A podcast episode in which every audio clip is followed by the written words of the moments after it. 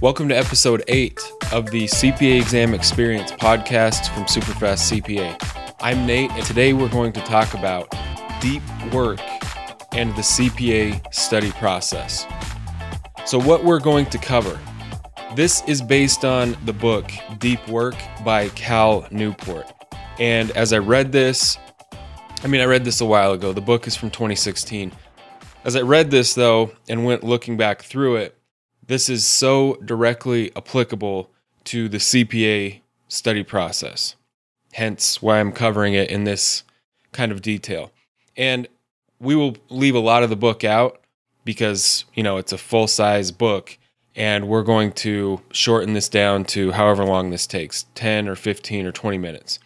So, what we're going to cover is deep work versus shallow work and the difference, the four different types of deep work and how to apply them to your CPA study process, and then the one type that doesn't really apply.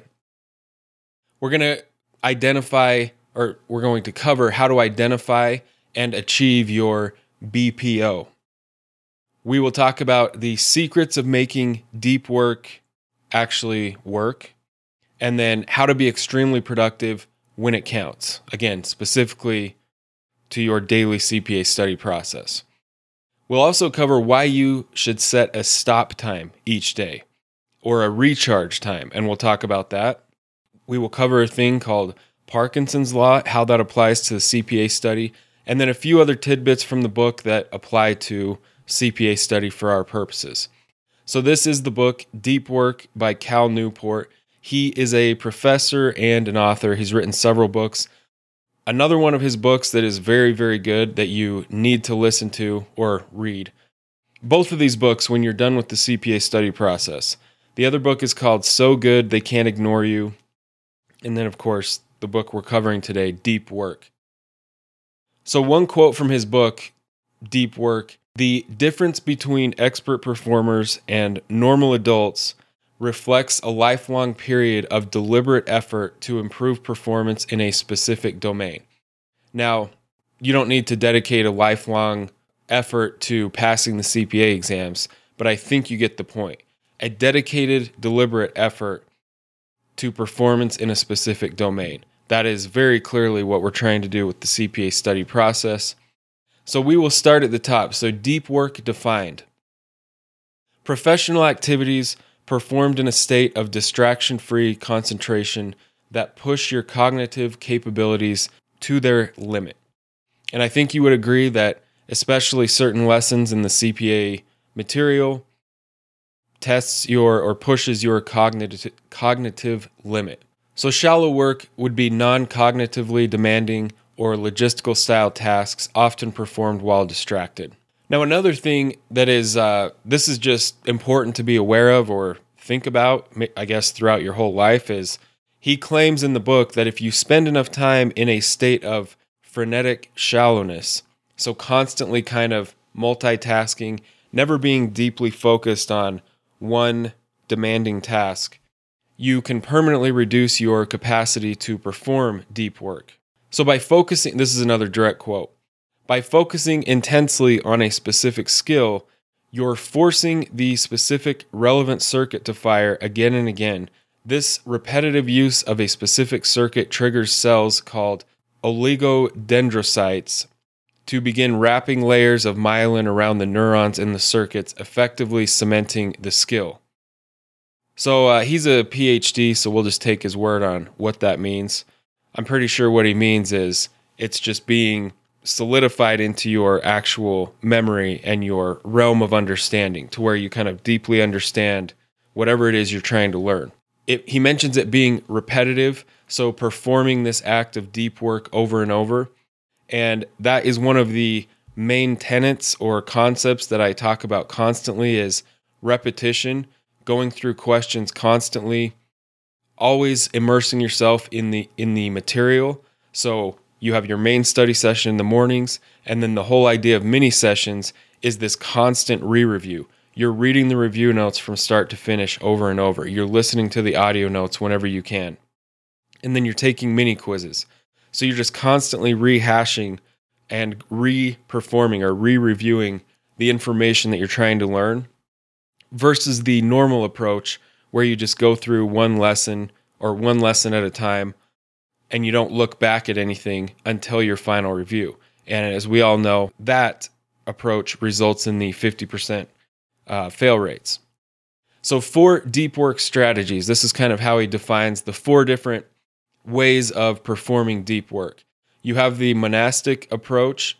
I think he's referring to a monastery in that word. That would be something like going to a cabin in the woods and not coming back until you've written your book or whatever your big task was that you were going to the cabin for. So that approach doesn't really apply. The second approach is the bimodal approach.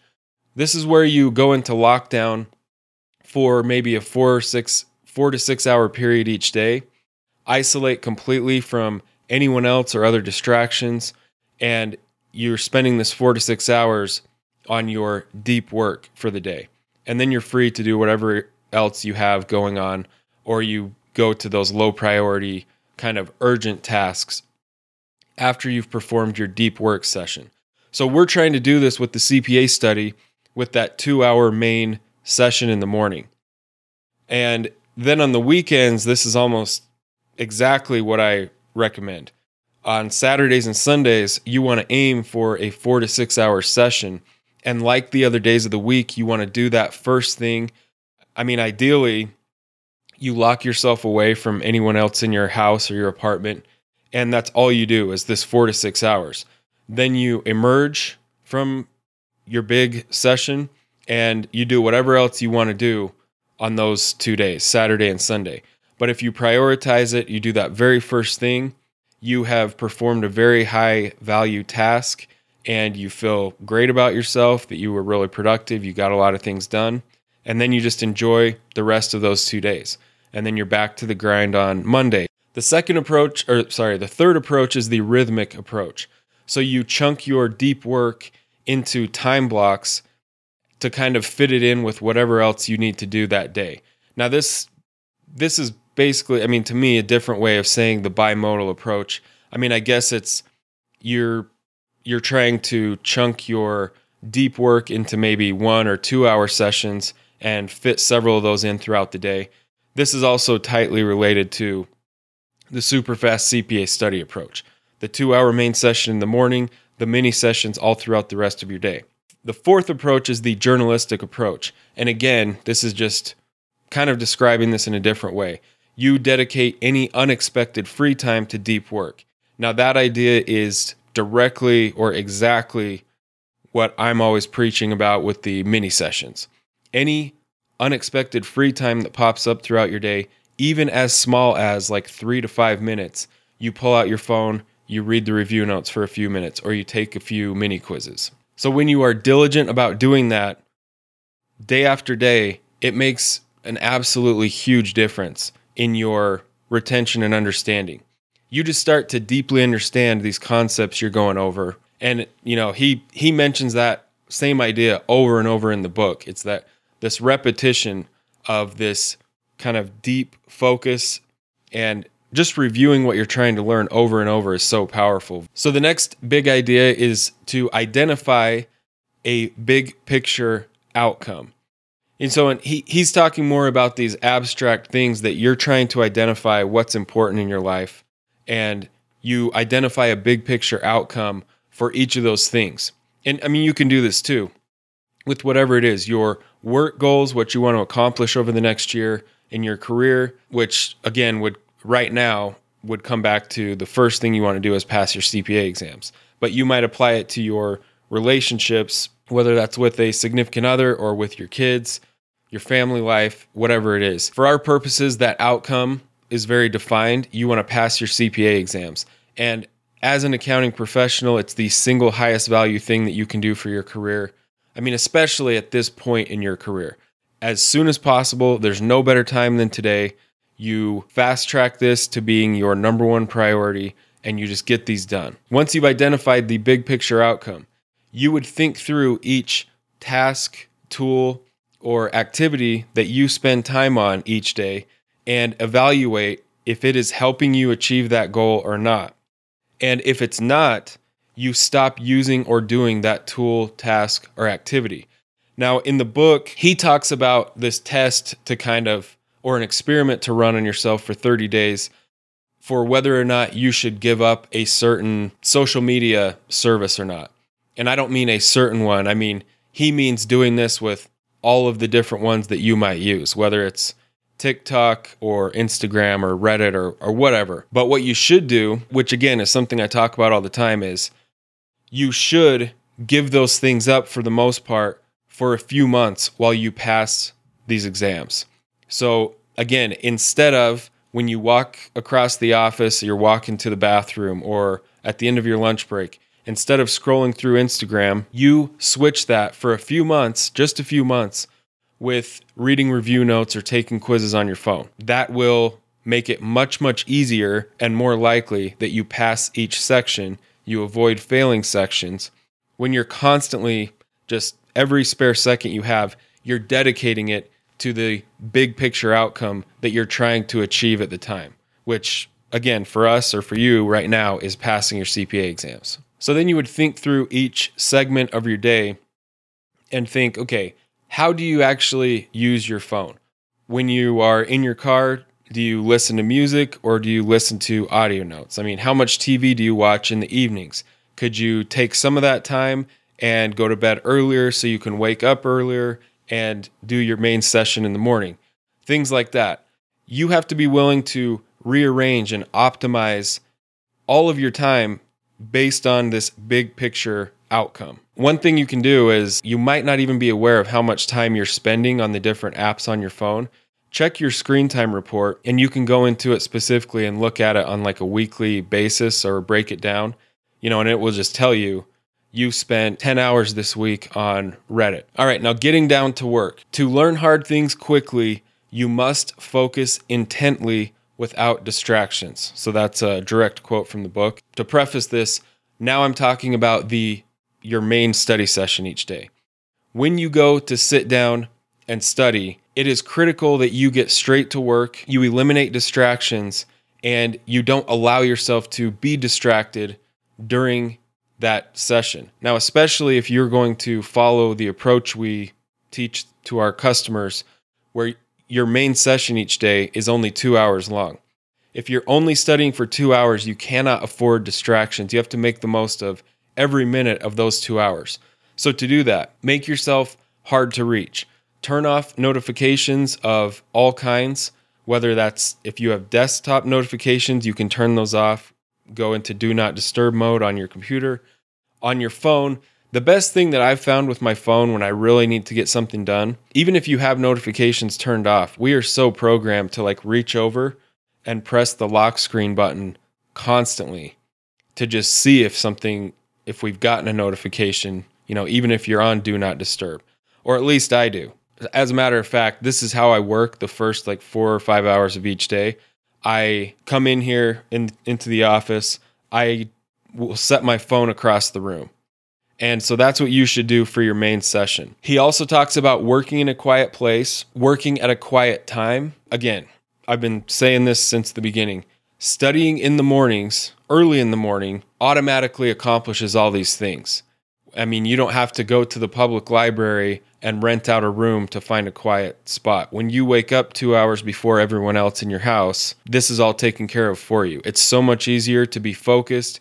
Your brain is at its peak. You know, you just woke up from sleeping, ideally. It's just the best time in every respect to do your main study session. Then he also talks about within these multiple hour periods of deep work, you want to work in chunks with tiny breaks in between. So, this is something I've also been teaching our customers for years. So, for every hour that you have to sit and study, you want to work in little chunks with little breaks. So, in the morning, for example, you have the two hour main session. You're going to do 50 minutes on and then 10 minutes off. So again, if you set your phone across the room like I recommend, anything can wait for 50 minutes. So you turn off all notifications, you put your phone across the room. You won't be responding to any calls or texts, but anything can wait for 50 minutes. So you have 50 minutes where you just focus on your review course, the lesson in front of you. You don't let your mind go anywhere else except for what you have in front of you. And then you take 10 minutes fully away from your desk. Walk away from your computer, spend 10 minutes going to the bathroom, getting a drink of water, looking at your phone, responding to anything critical, and then within 10 minutes, you're back on the clock for the last 50 minutes of your morning session. And it's just so much easier when you have a format like that to stay focused and just to know that, okay, I can just focus on this. I will forget about everything else for 50 minutes and I can look at it after that, deal with whatever it is, send a text back, whatever, and then I'm back on for 50 minutes. You do two of those in the morning and you're done for the day with your review course. Everything else would be the mini sessions. Again, on the weekends, you want to try for four to six hours of this uninterrupted study. And we already said this shut off or hide any kind of notifications, put your phone across the room. Now, here's another idea that he talks about. I didn't necessarily, well, I did kind of do this when I was studying. I didn't think of it in this way at the time. But he talks about stopping at the same time each day. So he's referring to work. And what he's saying is you pick a time where you will be done with your work for the day, period, so that you can be present with your family, with your kids, you know, whatever it is, or, or even to just recharge on your own there is value in this idea. Now, this this might seem like it goes against what I'm always harping on to just be constantly studying on your phone once you're done with your main session. But there is a lot of value in this idea, m- mostly for your relationships, you know, that you don't want to fracture during this process. But for example, maybe you set a rule that from 7 to 9 p.m., you're home from work, you've done your main session in the morning, you've done your mini sessions all day, 7 to 9 p.m., you have dinner, you're 100% present for your family, your significant other, whatever the situation is. And the benefit of this, you treat this as religiously as you treat your morning session. And when you do that, you don't let that door open in your mind of, like, oh, I'm so tired, I can't get up and do my morning session. I just, I'll just fit it in later today. When you don't have that option, it just helps you prioritize your CPA study at the time when it should happen. Again, ideally, very first thing in the morning. So you when you have your time kind of divvied up in this way, and you're going to take take it serious that these this part of the day is for this, this part of the day is for this. You have those segmented. It helps you maintain your rituals or your routines that you want to have in place to move towards your goal. So Parkinson's law, he talks about this in the book. Parkinson's law, Parkinson's law is just the idea that any task expands to fill the time available for its completion. What he's talking about is you should have a very defined time for when you will do your main session each day. Again, if you leave it open ended, if you even have that door open in your head mentally, like, oh, just I'm I'm tired, I don't feel like it, I just I can do it, another time. Like just today, I'll do it after work. It's very likely that that just won't happen. What he's talking about is having a very defined time for when you will do your deep work each day. And you try to stick to that same time, same place, and it, it just works better that way. I think that's obvious. You also want to remember, and he talks about this in the book, that willpower each day is finite. You only have so much capacity to will yourself to do something, you know, that's highly productive, but it's one of those things that takes a lot of mental time and energy. Again, that's just another reason why studying in the morning works so much better. Now, a few words on this. He talks about rituals in the book. I've talked about this for years. Okay, so the key to developing a deep work habit is to move beyond good intentions and add routines and rituals to your working life designed to minimize the amount of your limited willpower necessary to transition into and maintain a state of unbroken concentration. That's just a more profound or eloquent way of saying what I've been saying this whole time. Something becomes a ritual by doing it at the same time each day and in the same place, and it can become something that you look forward to and enjoy. So he talks about how satisfying it is to do this deep work on a daily and then weekly basis, and the kind of just leaps and bounds of progress that you will make when you dedicate yourself to this process of deep learning. And it's also something I've been I, I say a lot is you can get to where you you actually kind of look forward to your daily main study sessions because it's very enjoyable to make progress. The next thing you can do to just help kind of groove this whole thing, this process into a daily ritual, you want to keep your study area clean and tidy because it's very soothing to come in and sit down at a just a neat and tidy workspace but you never want to spend your study time doing it. When you just have those two precious hours in the morning, you don't want to spend any time doing anything else. So make sure that it's ready beforehand. A good thing to do is, and, and things kind of happen. You end up having your calculator, scratch paper everywhere as the week goes by. So spend each weekend just retouching it, re cleaning it up be- before Monday starts. Getting your study process down to a science is the number one way to get to the point where you can enjoy the study process because it's very motivating to make progress each day. And I've talked so much about this, I won't go into all that right now. But on the other hand, the fastest way to start procrastinating and really dreading the study process is when you just feel like you're sitting down and wasting two to four hours at a time because you're just spinning your wheels, constantly getting stuck. And that's because you don't have a specific process for breaking down each lesson, and just moving through it in a systematic way. The Superfast CPA approach, a few words on this. What we teach our customers is how to have a two hour main study session. When you do this right, it's much more effective than someone studying four to five hours the normal way. And there's a bunch of factors that go into that, and we explain that on the training. Then, what you do is you use study supplements on your phone all throughout the rest of your day review notes, audio notes, taking quizzes. To get a free overview of our process, you can go to superfastcpa.com slash training, or you can just text pass now one word to 44222. Uh, we'll get to a recap in a minute. If you found this valuable or useful, please like, subscribe, comment, leave a review. It's a free way to support what we're doing with our podcast and the YouTube version of the podcast. Subscribe to the podcast and on YouTube. Most of all, please leave a review on the podcast app wherever you're listening. And then the viewer poll for today, if you're watching the video version, go to the comments below and just type out what is one takeaway that you got from this video as you were watching that you will take something that was maybe an aha moment or just hit you as that's a good idea. I've got to do that. Whatever that ta- takeaway was, tell us what it is in the comments and how you apply it to your daily routine.